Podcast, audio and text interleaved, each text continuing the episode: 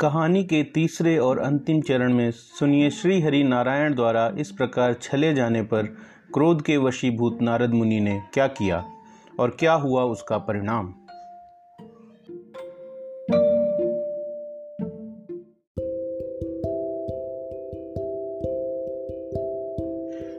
माया मोहित नारद मुनि उन दोनों शिवगणों को श्राप देकर भी शांत नहीं हुए।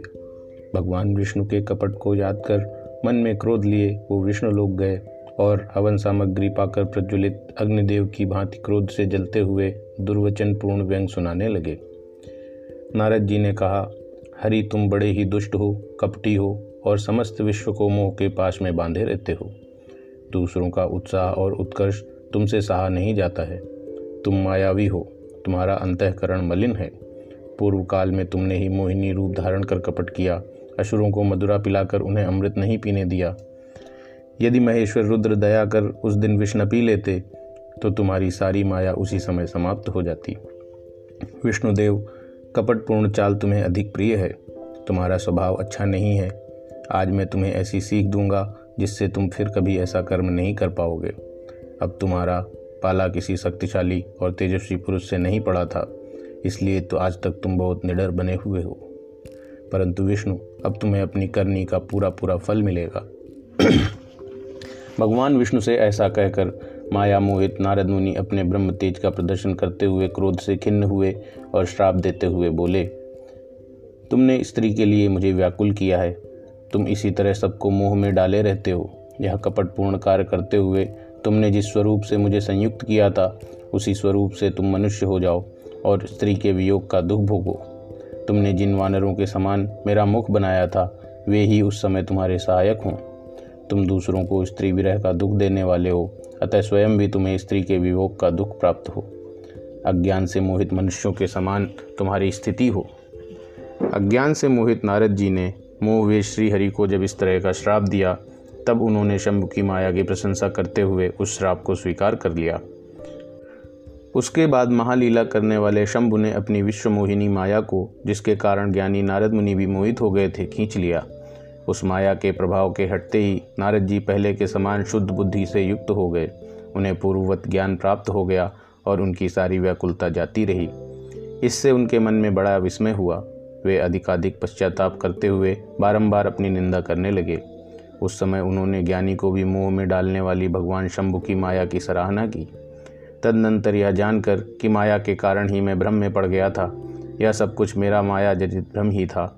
वैष्णव शिरोमणि नारद जी भगवान विष्णु के चरणों में गिर गए।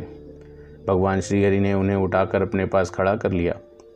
उस समय अपनी दुर्बुद्धि नष्ट हो जाने के कारण वो बोले, नाथ, माया से मोहित होने के कारण मेरी बुद्धि भ्रष्ट हो गई थी, इसलिए मैंने आपके प्रति दुर्वचन कहे हैं। आपको श्राप तक दे डाला। प्रभु, आप उस श्राप को मिथ्या कर दीजिए। मैंने बहुत बड़ा पाप किया है। अब मैं निश्चय ही नरक का भागी बनूँगा। हरि, मैं आपका दास हूँ। आप ही बताइए मैं ऐसा क्या उपाय करूँ? कौन सा प्रायश्चित करूँ जिससे मेरा पाप नष्ट हो जाए और मुझे नरक में न जाना पड़े? ऐसा कहकर शुद्ध बुद्धि वाले मनुष्योमणि नारद पुनः भक्तिभाव से भगवान विष्णु के चरणों में गिर पड़े। उस समय उन्हें बड़ा ही पश्चाताप हो रहा था। तब श्री विष्णु ने उन्हें उठाकर मधुर वाणी में कहा, तात खेद न करो। तुम मेरे श्रेष्ठ भक्त हो, इसमें संदेह नहीं है। मैं तुम्हें एक बात बताता हूँ। सुनो, इस निश्चय से ही तुम्हारा परम हित होगा, और तुम्हें नरक में नहीं जाना पड़ेगा। भगवान शिव तुम्हारा कल्याण करेंगे। तुमने मद से मोहित होकर जो भगवान शिव के आज्ञा नहीं मानी, उसकी अवहेलना कर दी थी, उसी अपराध का भगवान शिव ने तुम्हें ऐसा फल दिया है, क्योंकि वे ही कर्म फल के दाता हैं। तुम अपने मन में यह दृढ़ निश्चय कर लो कि भगवान शिव की इच्छा से ही यह सब कुछ हुआ है। सबके स्वामी परमेश्वर शंकर ही गर्व को दूर करने वाले हैं। वे ही परम ब्रह्म परमात्मा हैं। नारद मुनि, मैं तुम्हें एक ऐसा सुंदर उपाय बताता हूँ, जो सुखद समस्त पापों का नाशक और सदा भोग और मोक्ष देने वाला है। तुम उसे सुनो। अपने सारे संशयों का त्याग कर तुम भगवान शंकर के सुयश का गान करो और सदा अन्य भाव से शिव के शास्त्र नाम स्त्रोत्र का पाठ करो। भगवान शिव तुम्हारा कल्याण करेंगे। भगवान श्री हरि के अंतर ध्यान हो जाने पर मुनिश्रेष्ठ नारद शिवलिंगों का भक्तिपूर्वक दर्शन करते हुए पृथ्वी पर विचरण करने लगे। दिव्यदर्शी नारद जी भूतल के तीर्थों में विचर रहे हैं और इस समय उनका चित्त शुद्ध है यह जानकर वे दोनों शिवगण उनके पास गए। वे उनके दिए हुए श्राप से उद्धार की इच्छा रखते हुए वहाँ गए थे। उन्होंने आदरपूर्वक मुनि के चरण पकड़ लिए और मस्तक झुकाकर भली भांति प्रणाम कर बोले, भगवान, हम दोनों शिव के गण हैं। मुनिवर, हम आपके अपराधी हैं। राजकुमारी श्रीमती के स्वयंवर में आपका चित्त माया से मोहित हो रहा था। उस समय परमेश्वर की प्रेरणा से आपने हम दोनों को श्राप दे दिया। वहाँ समय ठीक न जानकर हमने चुप रहना ही ठीक समझा। इसमें किसी का दोष नहीं है और हमें हमारे कर्मों का ही फल मिला है। प्रभु, अब आप प्रसन्न हों और हमारे ऊपर कृपा करें।